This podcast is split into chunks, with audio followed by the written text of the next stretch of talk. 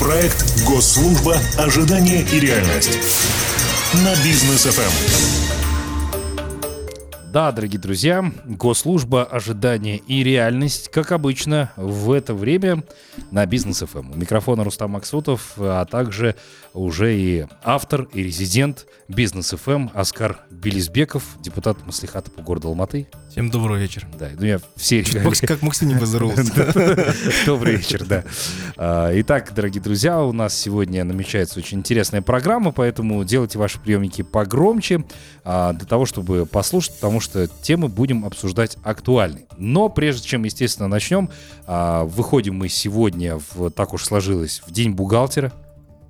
Я думаю, что стоит все-таки всех бухгалтеров поздравить с этим днем. А, но, в частности, хотелось бы выразить огромную благодарность нашим партнерам. Это компания Учет КИЗ и компания Аксиса, вот как раз где работают Видишь, не зря я. Максима вспомнил сразу. Вот видишь, сегодня как раз Мак- о Максиме и говорили. Поэтому мы вас поздравляем и всяческих благ желаем дальнейшего карьерного роста. Вот так. Итак, э, темы сегодня. Давай поднимем один из, наверное, самых обсуждаемых вопросов за последнее время. а, Вопрос госязыка.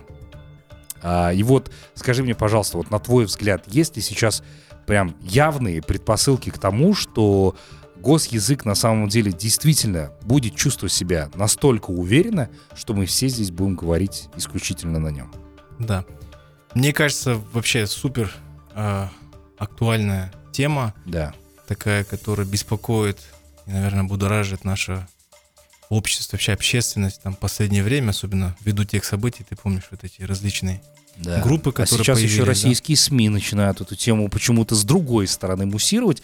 Я не знаю, откуда они пытаются увести взгляд, но казахстанцам это не нравится. Но я думаю, что есть однозначно там заинтересованные э, знаю, лица, организации, да, Да. которым важна дестабилизация ситуации. Мне кажется, слава богу, что в Казахстане не поддаются на подобные Да, провокации. однозначно. Здесь Да. нужно полностью игнорировать, вообще ни в коем случае не реагировать на слова тех или иных политиков э, да, соседнего государства.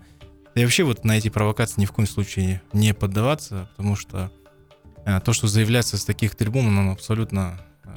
ну, это- я, я считаю, что это вот в, чистого, э, чист- в чистом виде провокация. Мгм. Вот, но в целом, если говорить о государственном языке, нужно для всех э, понять одно.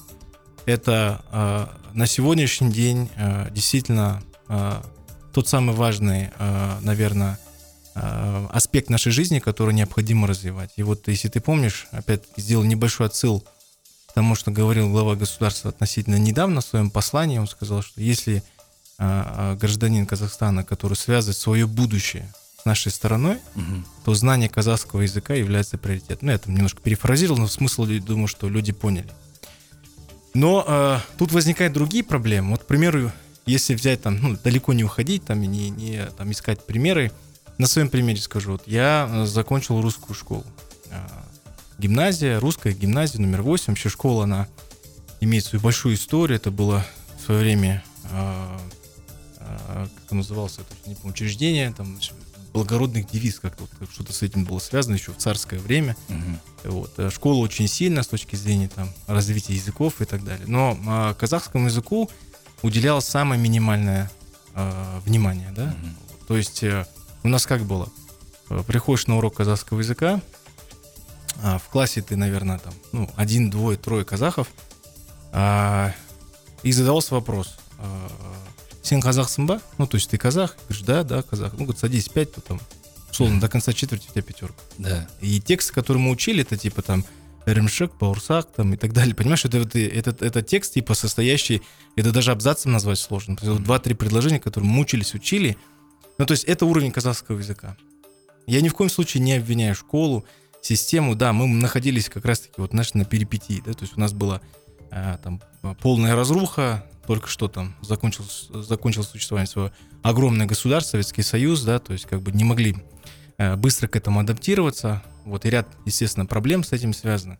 Но самое главное, да, то есть мы за это время утратили действительно важность своего языка, Да. да, мы разучились на нем разговаривать, мы, у нас нет абсолютной практики. Что происходит сегодня?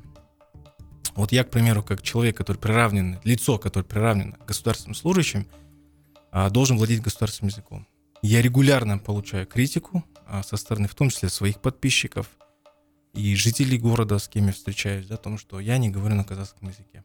И это происходит, ну, достаточно в агрессивной форме, да, то есть это происходит, ты знаешь, начиная с того, что как тебе не стыдно не знать свой родной язык, Мгм.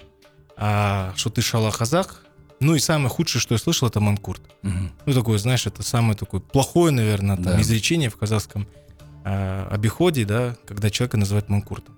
Э, и ты знаешь, это далеко не мотивирует изучать казахский язык. И самая большая проблема, я считаю, вот даже если все это отбросить, да, то есть как бы я понимаю, что действительно они правы. Мне должно быть стыдно. И мне стыдно, что я не знаю свой родной язык так, как я хотел бы, как, так, как я знаю русский язык, и так, как я знаю английский язык. Английский язык изучаю я там с первого класса, понимаешь, там смотрю фильмы, сериалы, читаю книги, там любую публицистику, понимаешь, на казахском языке для меня это большая проблема. И возникает вопрос, а почему так, вот почему у нас так? С чем Мгм. это связано, да? С тем, что нет ресурсов на казахском языке, Мгм. да, то есть с тем, что нет доступа, ну, элементарно там, э, нет, э, ладно, не будем начинать с ресурса самого сложного. Возьмем, как сегодня преподается казахский язык, на каком уровне? Являются ли, вот при выборе, допустим, как родители, когда мы идем в школу и думаем, куда отдавать, отдаем ли мы в казахские школы? А если не отдаем, по какой причине мы не отдаем? Является ли образование на казахском языке передовым в Казахстане? Понимаешь? То здесь настолько глубинный, э, глубинная проблема, что сегодня любой родитель, да, или, допустим, там э, молодой человек, который выбирает себе ту или иную профессию, да, там, и он однозначно связывает свою жизнь с Казахстаном. Я свою жизнь связываю только с Казахстаном, ни с какой другой страной, понимаешь? Но мне мешает, в смысле, вот именно вот этот фактор, понимаешь? Мгм. Даже элементарно. Если отбросить в сторону школы, университеты, прочие, там, да, где, изуч- где обучают казахскому языку, или изучается там предмет на казахском языке. Нет курсов. Я ищу курсы, э, нахожу курсы казахского языка, и мне э, на первом уроке я говорю, вот я, я сам говорю, да, то есть, что я вот у меня вот такой-то базовый казахский язык, что у меня вот такие-такие-то вопросы возникают. Мне бы хотелось там изучить казахский язык. Часто мне, допустим, важно дело производства, слова, которые часто употребляются, да, в смысле, Да-да-да. чтобы можно было общаться с населением. Ну, то есть, в принципе-то говорить я могу, в смысле, я понимаю, и, то есть, мне не так, что я там совсем ничего не могу, да. Мгм. А, Мне начинает преподаватель, хороший преподаватель, она говорит, вот, ну, давай начнем с текста Ибрала Тансарина, понимаешь? Ну, то есть, э, не с этого начинается язык. И вот, ты знаешь, до меня недавно дошло, в смысле, как-то мы с друзьями обсуждали этот вопрос, о важности знания государственного языка никто не отрицает. Но, опять-таки, э, э, вопрос того, что, может быть, есть смысл пересмотреть вообще, да, допустим, учитель казахского языка, поднять уровень этого учителя, начиная с его заработной платы. Мгм. Понимаешь, потому что сегодня говорит, что давайте перевоспитаем поколение учителей. Ребят, как вы можете перевоспитать их или переобучить их, если у них мизерная зарплата? Если статус учителя казахского языка не является престижным. Это факт. Понимаешь, многие могут ругаться, там, управление образования различные, там, разных регионов, да, но, ребят, это правда. Давайте это... э, ну, слушай, вот чтобы решить какую-то проблему, сначала нужно в ней, ну, понимаешь, признаться, сказать, что да, есть такая проблема. Ну, Вот лично я- признание в проблеме это уже 50% успеха. Однозначно. Да. Понимаешь, вот признали, что есть такая проблема. Потому что если мы этого не признаем, у нас никогда ничего не поменяется. Понимаешь? И отношение к государственному языку будет оставаться таким же. И будет постоянно вот эти вот э, без конца прения и трения, в том числе в обществе, да, о том, что там что надо, что не надо. Вместо того, чтобы высмеивать, ты помоги, ты подскажи, скажи, ты знаешь, Оскар, да, вот у тебя с казахским плохо, давайте поможем с курсами, понимаешь? Мгм. Никто этого не делает. Все Или только пытается научим, высмеивать, Да. постоянно указано то, что, ну, слушай, это же не потому, что я так выбрал свой путь таким образом, да? Но опять-таки, вот знаешь, я, я, э, мне очень нравится выступление э, Ерлана Сагадиева, это вот бывший министр образования. Я не знаю, что у него пошло не так или и так, в смысле, в Министерстве образования. Много было различной критики, но я думаю, что просто человеку из бизнеса было сложно перестроиться под этот весь бюрократический процесс, механизм, да? Но то, что он говорил в 2013 году на TEDx, наверное, одно из таких важных э, э, выступлений, которым ну, нужно прям всем пересматривать, в том числе и тем, кто находится в правительстве. Мгм. Почему? Потому что он поднимал важные вопросы образования. Как раз таки выбирать, куда отдавать своих детей, почему отдавать, по каким причинам и так далее. И он говорил о том, что сколько выпускается учебников на казахском языке. Ты знаешь, вот меньше 200, практически все. По медицине, по экономике. Сколько на русском языке? Те же самые цифры. Только умножаешь там десятки раз, сотни раз, понимаешь? Условно, вопро- э, э, учебники, которые, э, э, я не помню, какой год он приводил, скорее всего, 12-11 год, он говорил, это, представляешь, тогда, а оно, оно накапливается с каждым годом, это можно мультиплицировать сразу же, там Да, да, да, понимаешь? да, да. То есть как снежный ком. И у тебя э, вот в те годы, в смысле, э, э, литература на казахском языке по медицине это там около 197 книг в год, на русском языке 14 тысяч в год и на английском языке 29 тысяч, понимаешь? То есть мы говорим о том, что на сегодняшний день все инновации, абсолютно все инновационные продукты, все а, самые большие мегакорпорации, IT-технологии производятся где? Производятся в США. На каком языке они разговаривают? Говорят на английском. То есть если мы хотим сами, как вот говорил словами Сагадиева, да, то есть если мы хотим стать действительно, а, тогда он говорил о 30 конкурентных м, стран мира, да, конкурентоспособных, мы в целом говорим о конкуренции там, да, вот э, в регионе. Мы говорим о том, что мы лидеры, но чтобы нам это удержать, ребят, нам необходимо, в смысле, да, то есть создать э, те условия, при которых, в смысле, мы э, будем э, э, говорить на трех языках свободно. Но опять-таки, возвращаясь, каким образом это сделать? Я считаю, что нужно начать в первую очередь с того, чтобы поднять престиж учителя, преподавателя казахского языка, пересмотреть методологию и опять-таки, почему важна методология? Потому что мы либо часть учителей, которые преподают э, казахоязычному населению, да, либо часть тех, кто казахам, да, этническим казахам, не, не э, казахстанцам, остальным, да, то есть национальность, которые проживают на нашей территории, преподавать казахский язык как иностранный, понимаешь? И это очень важно. И вот один из э, таких ребят, я вот имя его не помню, в Инстаграме есть, который преподает казахский язык, а, как иностранный язык, понимаешь? Тогда ты действительно сможешь, у тебя есть шанс его изучить правильно, в смысле, не вот э, э, правильная методология. Мне кажется, вот, может быть, его методологию доработать, но на основании ее сделать правильную методологию изучения казахского языка. И даже для меня это было бы, ну, знаешь, это такой большой прогресс, что если есть возможность изучить свой язык, родной, и знать его, да, но это не означает, что должно порицаться, порицаться знание русского языка, английского языка. Ущемляться где-то там. Однозначно. То есть, когда Ельбасы в свое время говорил о том, что необходимо вот еще 13-14 год внедрение а, там, а, обучения на трех языках. Вот это фундаментально. И для ребенка это абсолютно, ну, это easy peasy, да, то есть для него это, для любого ребенка абсолютно, да, там, начиная с 5 лет, изучение языков, там, 3, 4, 5 языков, да, то есть абсолютно легко. А ты знаешь, что есть сегодня кейсы, когда мы э, в школах, допустим, вот есть э, э, э, школы с э, э, преподаванием на английском языке, Мгм. да, несколько школ, если я не ошибаюсь, то там, к примеру, если ты хочешь изучать казахский язык, ты сначала должен выучить русский, а потом учить казахский. То есть нет возможности, допустим, у иностранцев, а их очень много, изучать, допустим, вот у меня друзья приехали из США, их дети несколько лет ну, учились в американских школах. Они, они казахи. Они приехали сюда, и им говорят, сначала выучи русский, а потом будешь учить казахский, понимаешь? Ну, то есть вот такие нестыковки тоже существуют. Поэтому это очень большая глубинная проблема. И вместо насмешек, порицания, то, что, знаешь, у нас, у нас это прям вообще как вот с добрым утра. Кого-нибудь вынести в соцсетях, да, кому-нибудь там, вот знаешь, вперед ногами, смысле, да, сказать, что вот ты такой смысле, не знаешь свой родной язык. Надо создавать среду, в которой действительно будет комфортно изучать там и, Во-первых, и говорить на трех да, языках да. однозначно. Да. Ну, я тебе приведу свой жизненный пример, потому что у меня, например, есть э, тоже э, бабушки и дедушки старшего поколения, которые привыкли разговаривать еще в чем сам прикол, самый сок этого всего, привыкли разговаривать именно на вот том старом казахском языке. Ты разговаривал с ними и так далее, но в какой-то момент ты этот момент упустил, потому что я в профессии, да, тоже там как состоялся как диктор, ты все время работаешь, э, говоришь на русском языке, а когда ты говоришь на казахском, у тебя появляется элементарный акцент. Просто это профессиональное. э, От этого невозможно избавиться и так далее. Ты привык разговаривать с бабушкой, с дедушкой на том казахском, к которому ты привык.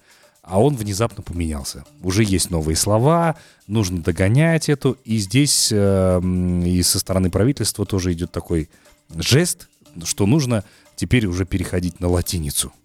Да, то есть ты ну, уже думаешь ждать, когда это все перейдет, и потом обучаться, либо, собственно, догонять сейчас как-то вот тоже на перипетии мы пока находимся. Однозначно. Да, ну у нас короткая пауза. Пока переварим все, что мы тут сказали. Оставайтесь с нами на волне бизнес ФМ. После короткой паузы мы к вам вернемся. Проект «Госслужба. Ожидание и реальность» на бизнес ФМ.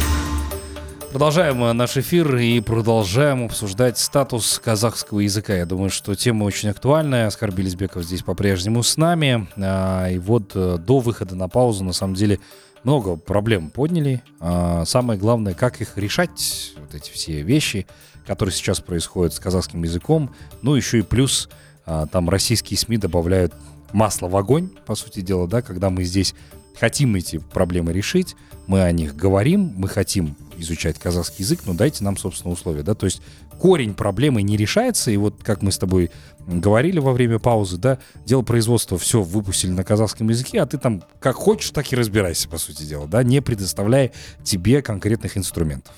Ну да, и поэтому, понимаешь, вы, вы, вызывает это реакцию, допустим, у тех людей, которые сидят а, в своих телефонах, да, там на диванах, не знаю, где они еще могут находиться, и начинают тебя сразу критиковать, mm-hmm. и говорят, ну то есть Значит ли это сегодня, что, например, я не владею государственным языком на таком уровне, котором необходимо, чтобы свободно из, э, э, можно было, в смысле, э, волеизъявление свое там, да, э, высказывать. Извиняюсь, если неправильно сформулировал, да, по-русски уже здесь начинаю на казахском думать. Вот. Но вопрос того, что, в смысле, да, у тебя э, сразу возникает коллизия, да, то есть как бы там э, ты не знаешь казахский язык, но ты можешь знать другие какие-то вещи, ты можешь быть хороший менеджер, но это уже не важно извини меня, освободи свое место, отдай тому, кто знает казахский язык. То есть, неужели это является там ключевым фактором? Ты понимаешь, здесь вот немножко вот э, уже такая нестыковка получается, да, то есть какая-то уже, ну, то есть, э, ну, не знаю, это слово дискриминация не хочется использовать, но вот оно вот возникает именно у, обще, у общественности. А я сразу вспоминаю хороший пример, извини, что перебил. А, в России вот буквально недавно студент пришел а, сдавать экзамен, но был одет неподобающий, собственно, учебному заведению, в целом событию, да, такое как экзамен. А, его выгнали, хотя он все сдал, по билетам сдал, пятерка там однозначно, они ему поставили не вот за внешний вид. Угу. То есть, по сути дела, они не анализировали его знания. Ну да, у нас вот э, есть вот а такие. другие вещи. Да. Ну ты, ты же помнишь, как вот э, в комедии Гайдай операции, да, когда там оделся подобающий. Пришел, говорит, что его спросили, а что ты пришел в таком виде? Он говорит, для меня экзамен это всегда праздник. Всегда праздник. Видимо, а тут парень не смотрел эти фильмы. Ну, то есть, э, на самом деле, говорю, это очень большая проблема. Я, я очень хочу, в смысле, что вот мы сейчас совместно, может быть, уже как депутат, как наша фракция Нуратан, да, допустим, в Маслихате, вот вопрос языка это прям критично. Знаешь, с возрастом ты все больше и больше понимаешь, насколько важно владение государственным языком, да, то есть, но опять ресурсы, доступ к информации, допустим, там, обучающие курсы, то есть, вот учитывая это, ну, то есть, я же не могу сказать, ну, ребят, вот я, извините, пойду сам себя сейчас там выброшусь из окна, смысл, да, потому что я не знаю, а все остальное, это, знаешь, вот, ну, э, хоть трава не растет. А еще есть другая ступень, это наши казахские традиции и обычаи, Однозначно. А, которые, а, когда вот мы, я тоже, да, знаю, когда тамада там сталкивается, потом тебе рассказывает за кулисами, ты знаешь, говорит, когда я провожу свадьбу для казахов, особенно когда я понимаю, что родственники приезжают со всех краев, и каждый начинает трактовать обычаи и традиции да, по-своему, по да. и никто не знает, как правильно. Никто не знает, как правильно. Нет единого стандарта, и нет литературы какой-то, где это действительно можно прочитать и понимать это. Ну да, то есть здесь вот, ну я говорю, вот я, я к тому, что Э, если воз, ну, вернуться к теме казахского языка, опять-таки, да, подчеркиваю, это мега важно. И вот если мы это все говорим, давайте, чтобы это не было на, просто, знаешь, на языке. Вот должно, да, давайте это все-таки выразим в каких-то действиях, да, совместно. И опять-таки здесь вот важно вовлечение а, тех жителей, которые переживают за эти вещи. Да, давайте вместе создадим. Никто не говорит вам о, о каких-то национал-патриотических патриотических организациях там и так далее. То есть каждый раз пытаются вопрос языка политизировать. Я считаю абсолютно некорректно. Я считаю, что действительно, вот ну, сам в свое время сказал, да, то есть три языка, которые а, все, каждый гражданин Казахстана должен знать.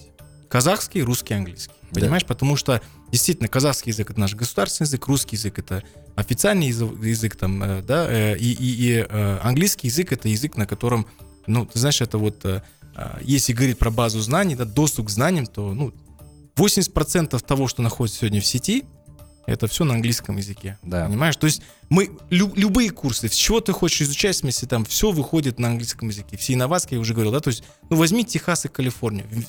Два этих штата, да, это в смысле совокупности и Россия, Индонезия, Франция, Германия вместе взяты по ВВП, понимаешь? То есть один, один только Техас, это, если не ошибаюсь, а, полтора или 1,7 триллион, 1,2, 1,3 триллион а, долларов США ВВП, понимаешь? То есть это ВВП, который да, больше ВВП Франции, понимаешь? Mm-hmm. То есть здесь больше ВВП России.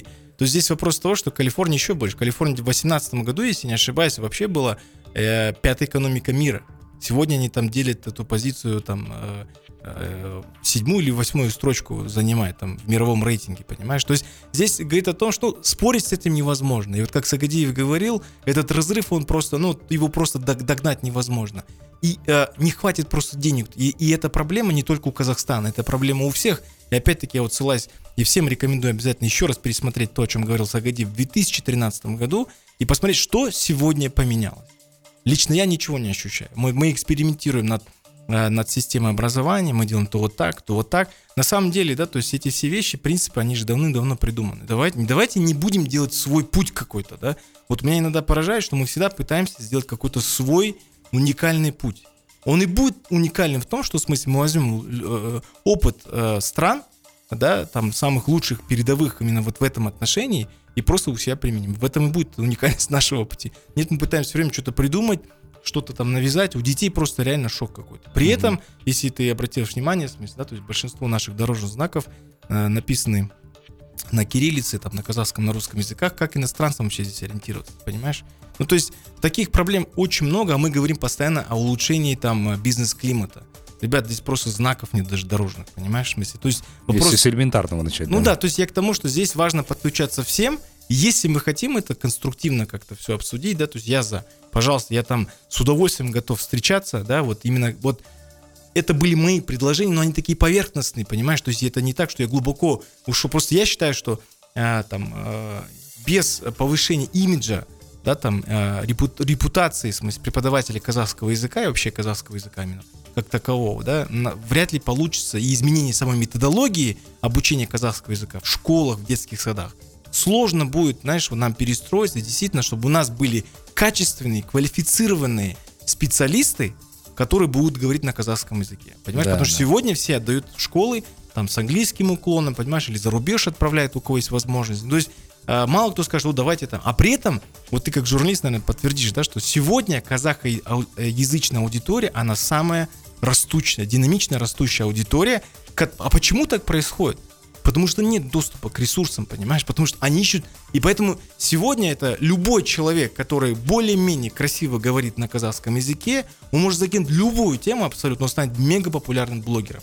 Просто мы их с тобой не знаем. На самом деле их огромное количество. То есть когда ты знаешь какой-либо предмет, ты можешь просто прийти и рассказать казахоязычной аудитории, она голодная на знания. Да. Поэтому вот, ну, вот с этого нужно начинать. Ну, не знаю, это лично мое мнение. Ну, я с тобой здесь соглашусь, потому что есть определенная нехватка именно бизнес-литературы для казахоязычной аудитории, потому что мы с этим столкнулись, когда совместный проект делали с Куанышем Шумбаем.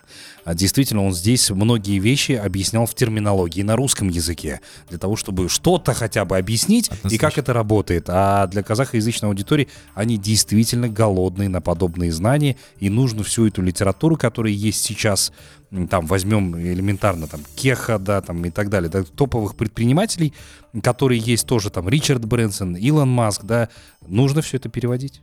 Ну, вот даже возьми просто элементарно наш там, знаешь, называешь южная столица Казахстана, Дубай, да, допустим, Объединенные Арабские Эмираты. Угу. Какой путь они выбрали? Они выбрали путь того, что, в смысле, они знают все арабский язык, да. Они знают там свои диалекты, возможно, да, в смысле, и они все знают английский язык. Все знают английский язык. Вот я недавно смотрел открытие Экспо, да, там они, у них все начиналось с арабского, но они все говорят на низких языках. И понимаешь, вот как можно отрицать их путь успеха? Ну, кто это может сказать, что это не так, в смысле, да? То есть они что, потеряли самоидентичность, в смысле? Что, они потеряли самобытность, они потеряли свою культуру? Нет. Они стали успешны в своем регионе. И сегодня Катар, Кувейт, Бахрейн и многие другие страны Персидского залива пытаются копировать их модель. Но не у всех это получается, понимаешь? То есть здесь вопрос того, что в смысле вот вот почему я вот часто привожу там Эмираты, именно конкретно вот один отдельный Эмират, как Дубай, пример многим остальным, потому что они действительно вот привлекли большое количество рабочей силы извне. Ты знаешь, там население, когда они там только начинали расти, это было там, не знаю, 230 тысяч, потом это стало около миллиона, сегодня это там миллион с копейками, ну, по разным данным, разные цифры, да, но это не больше, то есть большая часть населения там э, Дубая, да, Эмирата, составляет там приезжая рабочая сила, понимаешь? И, и они вот, в отличие от нас, в смысле, да, слушают этих консультантов именно с точки зрения того, что можно сделать так, чтобы у нас был самые там передовые технологии, там мировые и так далее. И вот действительно мы же вот, ну, э, мы чем хуже? Мы ничем не хуже на самом деле. У нас такие же ресурсы. У нас сегодня население почти 20 миллионов человек, да? Ну, то есть и оно будет расти. Поэтому мы, мы успешны в своем регионе центральноазиатском, да, и вот чтобы сохранить все эти вещи, необходимо все-таки обеспечить э, вот, обучение на трех языках, потому что, к сожалению, вот тоже обращаясь там к молодежи, да, у нас сегодня есть огромное количество фактов, когда а, молодежь, знаешь, ни одного языка не знает нормально. Вот они приходят, тебя упрекают, он ни по-английски или она там, ни по-русски, ни по-казахски, да, то есть иногда это все смешанные языки, и ну, какое-то уже новое, какое-то, знаешь, как в Лондоне есть кокни, да, на котором они там разговаривают и насмехаются, да, в том числе. Это примерно вот такой язык у нас появляется новый не знает ни одного языка, это на самом деле большая проблема. Это как вот это интервью, которое сейчас гуляет в сети, это очень beautiful, как они говорят, смешивая языки английский и русский совместно. А, ну, кстати, слушай, есть истина в твоих словах, по сути дела, да, то есть э, мне понравилось то, что ты говоришь, вот, пожалуйста, есть Дубай, да, свою идентичность они не потеряли, у них есть своя культура, мы все знаем, как они все выглядят при этом, да, у них есть э, там арабский язык, да, и так далее, но при этом английский, как э, официальный в статусе у них тоже присутствует. И я сразу вспоминаю здесь Ли Куан Ю, который говорил о том, что пусть присутствует китайский, пусть есть малайский, а, но английский язык мы должны знать все, потому что Сингапур стремится на мировую арену, а без английского там делать нечего. Поэтому они начали сильно развивать это, эту тему. Так, ну давай еще одну а, тему обсудим, а, тоже очень актуальная. Должны ли люди из бизнеса вообще идти на госслужбу или все-таки нет? И чего не хватает чиновникам 21 века? Да, мне кажется, это такая животрепещущая тема, мы с тобой не раз обсуждали, но знаешь, я вот недавно, э, ну сейчас вот эта вся волна касательно Саакашвили, там что с ним происходит, там, всех волнует там судьба э, этого политика, вот, и м, он достаточно регулярно и на такой системной основе говорил э, вот такую вещь, да, он говорил, что ни в коем случае нельзя пускать в политику бизнесменов. Угу. А, в США они говорят о том, что там Трамп пришел, да, который человек из бизнеса. Правда, сегодня вышла новость о том, что он выпал из списка Forbes там 200, да, успешных а, бизнесменов, он в состоянии 2,5 миллиарда, угу. бедный. Вот, но вопрос в том, что насколько вообще эффективный, допустим, если это менеджер, который пришел из, из бизнеса. Ты знаешь, мне кажется, вопрос такой вот, можно растянуть его на несколько программ, потому что а, вот нет универсального ответа. То есть сказать, допустим, хорошо, Саакашвили говорит, он говорит так, нельзя, чтобы люди из бизнеса приходили в политику, потому что они будут рассуждать, то есть вот богатый человек, он придет, он, он захочет стать еще богаче, и это будет делать за счет ресурсов государства, за счет там налогов, коррупции там и так далее, и так далее.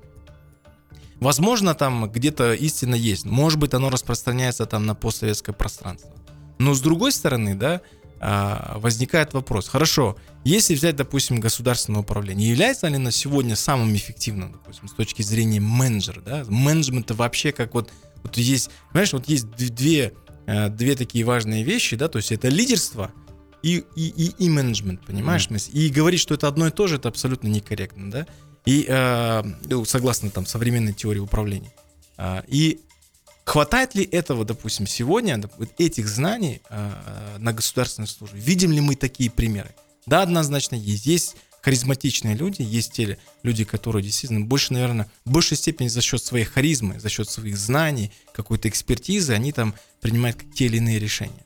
Но мы же не можем все время ожидать, что все э, там э, сотрудники, да, не все же могут там стать сразу начальниками или там не сразу, пусть там какую-то карьеру строить и так далее. Но они не могут быть, мы, соответственно, там ждать какой-то манны небесной, когда их там харизма посетит в этой жизни, понимаешь? Да. И только если станет харизма, тогда все будет замечательно, понимаешь? То есть это тоже такое, мне кажется, ошибочное мнение. И вот что я хочу сказать, что хочу донести. Мне кажется, здесь важен баланс, как и во всем. Да? То есть какой-то срединный путь, когда мы выбираем между тем, чтобы все-таки присутствовали те люди, а, пусть это будет там, я не знаю, там в квазигосударственном секторе. Пусть это будет частично государственным. Все будет зависеть от того, а, где этот менеджер а, будет там, ну, его знание будет необходимо. Вот, к примеру, если взять, э, там, сегодня тоже э, такую, на злобу дня, да, там тематика касательно там обороноспособности Казахстана, там вообще в целом региона, там ты знаешь, сейчас огромное количество там различных заседаний комиссий было, там СНГ и так далее, да, там стран ШОС, о том, что вот там все переживают по поводу там ситуации вокруг Афганистана. Но я не политолог, поэтому эту тему трогать не буду, но просто затрону другую тематику, то есть чему обучает, допустим, там сегодня, а, опять-таки, на примере а, а, Министерства обороны США, да, то есть их, ну не буду трогать военную доктрину, просто скажу, вот обучение строится в первую очередь на чем? О том, что, во-первых, это сильная сержантская школа, во-вторых, что делать в США, это учит в первую очередь управлять, понимаешь? То есть почему сегодня там для американских военных есть доступ там во все топовые вузы? И они с удовольствием их забирают. И потом эти э, выпускники там, э, и в том числе военные, бывшие, да, которые закончили крутые университеты топовые, они затем там благополучно приземляются в э, крупнейших корпорациях, понимаешь, Мгм. мировых.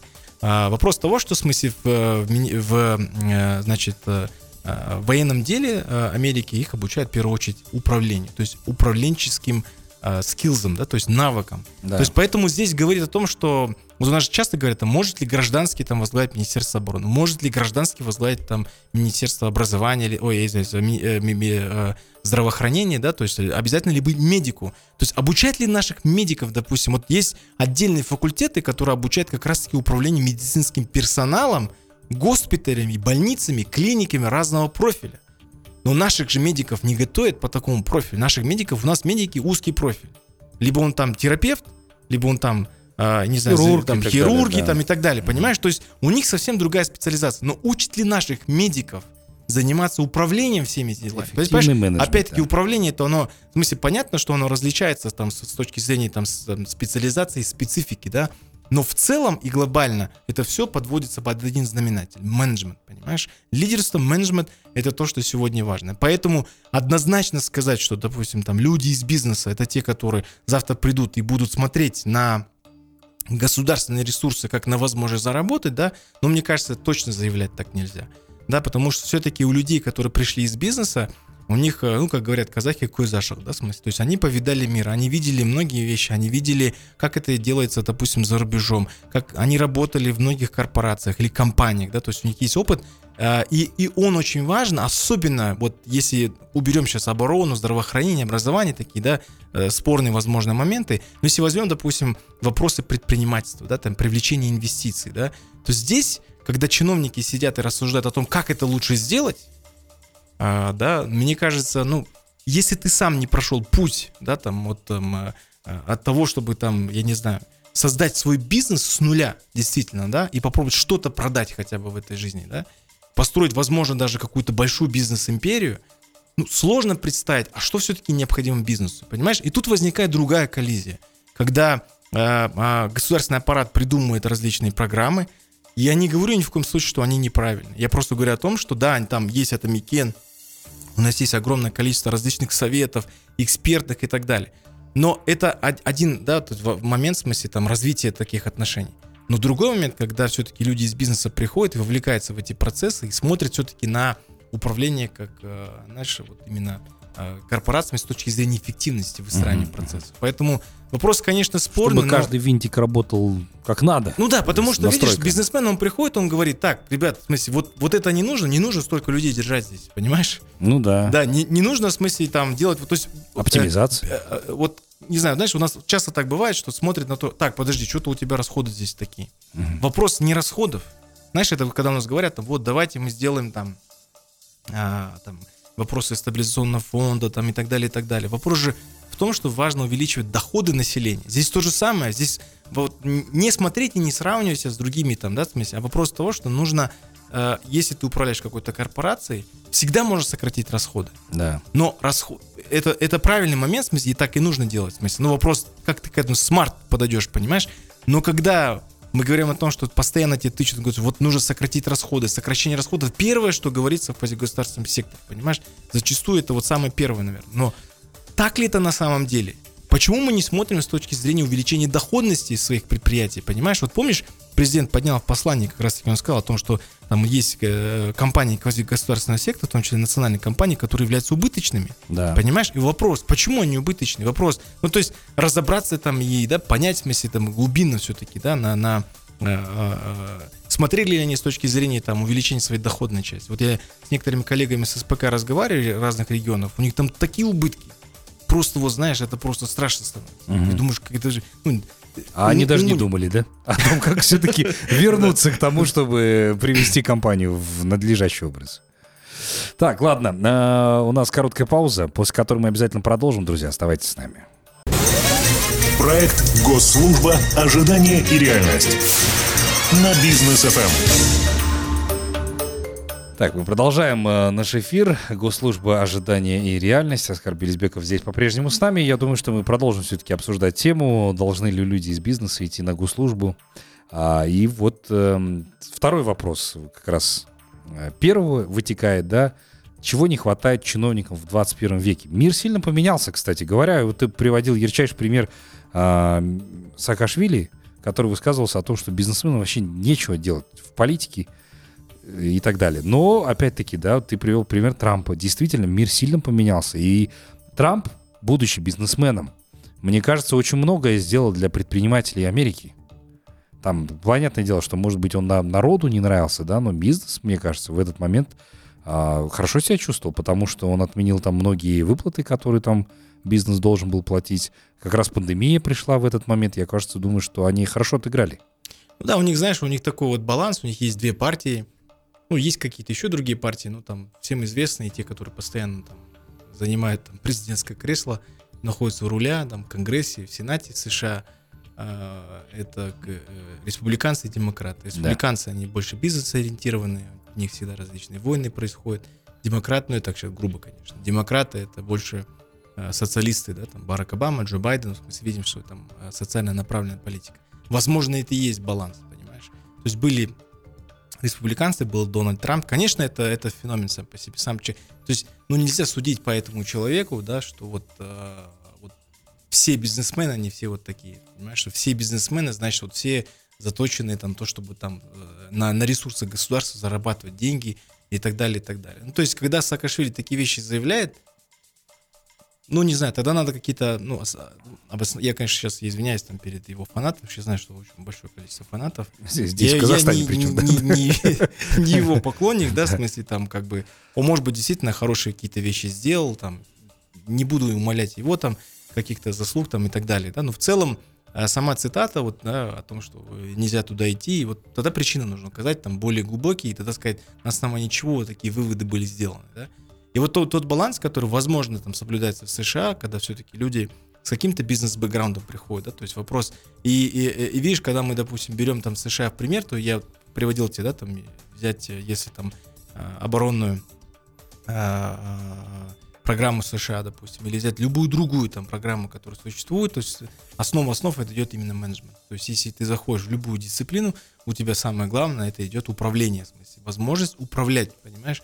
А У нас, к сожалению, то есть если мы свои дисциплины перестроим все-таки именно под, под такой стиль, возможно, тогда этот вопрос отпадет. Возможно, понимаешь? Но сегодня я считаю, что я не говорю взять там круп, крупных бизнесменов, да, там вовлекать их там э, и, впрочем, Едбасы в свое время это делал там неоднократно, да, вот. А вопрос того, что мы все-таки вот именно э, те ребята, которые обучились, к сожалению, сегодня есть такой, знаешь, вот, э, ну, их так вот с такой насмешкой называют там ребят, которые, гарвардские ребята, да, называют, да, которые закончили разные топовые вузы Казахстана по уникальной программе Балошак, я считаю, это действительно не только постсоветское пространство, но и глобально это уникальная программа, уникальный шанс у, у ребят обучиться тем вещам, и это была идея Ельбасы в свое время, да, А, и вот сегодня они, к сожалению, приезжая со своими знаниями, приезжая там с тем, а, там, с той экспертизой, которую они там получили, могут ли они этими знаниями поделиться на государственной службе? Слушают ли их на государственной службе? Готовы ли принимать идеи, концептуальные какие-то вещи? Понимаешь, у нас, к сожалению, есть вот, э, у нас вот, э, у нас в голо- в головах, в смысле, засела глубоко идея того, что яйца курицу не учат. А почему так? Когда мир, да, вот настолько стал динамичным, сверхдинамичным, Да, ну вот, то есть э, сегодня развивается там технологии искусственного интеллекта, и не знаем, там, то, что мы вчера для нас казалось фантастикой, сегодня уже реалии. И поэтому вопрос того, что э, здесь нам важно все-таки э, смотреть на все вещи в динамике, да, и э, на часы посмотрел, и я мысль потерял, я понял, что у нас теперь подходит к концу. Но глобально э, э, вопрос остается открытым, то есть привлекать ли там ресурсы э, из бизнеса и вовлекать их в государственную... Мне кажется, это, наверное, самое важное. Те знания, которые они получили, дать возможность ими делиться. И яйца еще как учат курицу, да, и отойти от этого совкового восприятия, что это невозможно. Дать возможность молодежи все-таки применять свои знания новые. И пусть у них не будет опыта, но пусть у них будет хотя бы а, те знания, которые они получили за рубежом, ведь это были большие инвестиции в их образование. Но опять-таки здесь э, будет уместным сказать знаменитую фразу Стива Джобса, который говорил, что мы нанимаем людей не для того, чтобы им указывать, что делать, а они нам должны показывать, что делать. Пот- Потому что это, по сути, принцип профессионализма. Ты нанимаешь человека, который знает и шарит больше тебя в конкретной области, но если ты будешь ему делать указания, то зачем он нужен? Если ты... Поэтому не надо демотивировать молодежь, надо еще больше их стимулировать, чтобы они делились своими знаниями. Да. И знаешь, вот пусть ребята все равно вот из бизнеса, пусть будет небольшой какой-то путь прошли, да, то есть, но те, которые являются эффективными менеджерами в бизнесе, поверьте мне, их оттуда вытащить практически невозможно. Но если будет такой шанс, надо его использовать. Но опять мы здесь возвращаемся как раз-таки к началу нашей сегодняшней беседы, где ты сказал э, такую фразу, что надо признаться себе, во-первых, что ты в этом не разбираешься. Ну, Да. так ведут себя только профессионалы, я считаю. Не там опыт, неопытные какие-то руководители, которые считают, что я здесь, если скажу, что я вот здесь не шарю, то значит, э, собственно говоря, меня там будут принижать или унижать и говорить, что ага, ты директор, а ты вот этого не знаешь. Ничего подобного, на самом деле, если ты в этом не разбираешься, можно в этом признаться, но нанять там человека, который в этом больше тебя разбирается и тебе покажет путь. Ну да, просто если человек самый умный, зачем тогда всех других нанимать? Надо ему одному работать или ей одной Да, работать? если ну, да. то есть к тому, что смысл тогда все это делать, да? Вот Зачем именно. нужны там заместители, руководители и так далее? Логика есть, главное осуществить все это дело. Оскар, спасибо тебе большое, что ты к нам сегодня пришел. Так, ну а теперь мы увидимся 9 октября на Октоберфест. А, Большое мероприятие от Бизнес ФМ. Кроме того, после 9 октября мы уже увидимся с вами на таком мини-мероприятии, где мы зовем 50 человек поучаствовать в нем. Спикером выступит Роман-Жан Байтасов. Это будет Бизнес ФМ Talks с Оскаром Белизбековым. Все верно, да. Обязательно приходите, регистрируйтесь, всех будем ждать. Уже есть тематика на следующий бизнес Вот, классно. Я думаю, там будет огонь. Да, ну а location мы, кстати, поменяли. Это будет в гостинице Новотел, поэтому, да. будьте в курсе. Подписывайтесь обязательно на социальные сети Бизнес ФМ и Оскара Белизбекова. Там будут все подробности для регистрации на нашем очередном Бизнес ФМ Talks. До новых встреч. Всем пока. Да.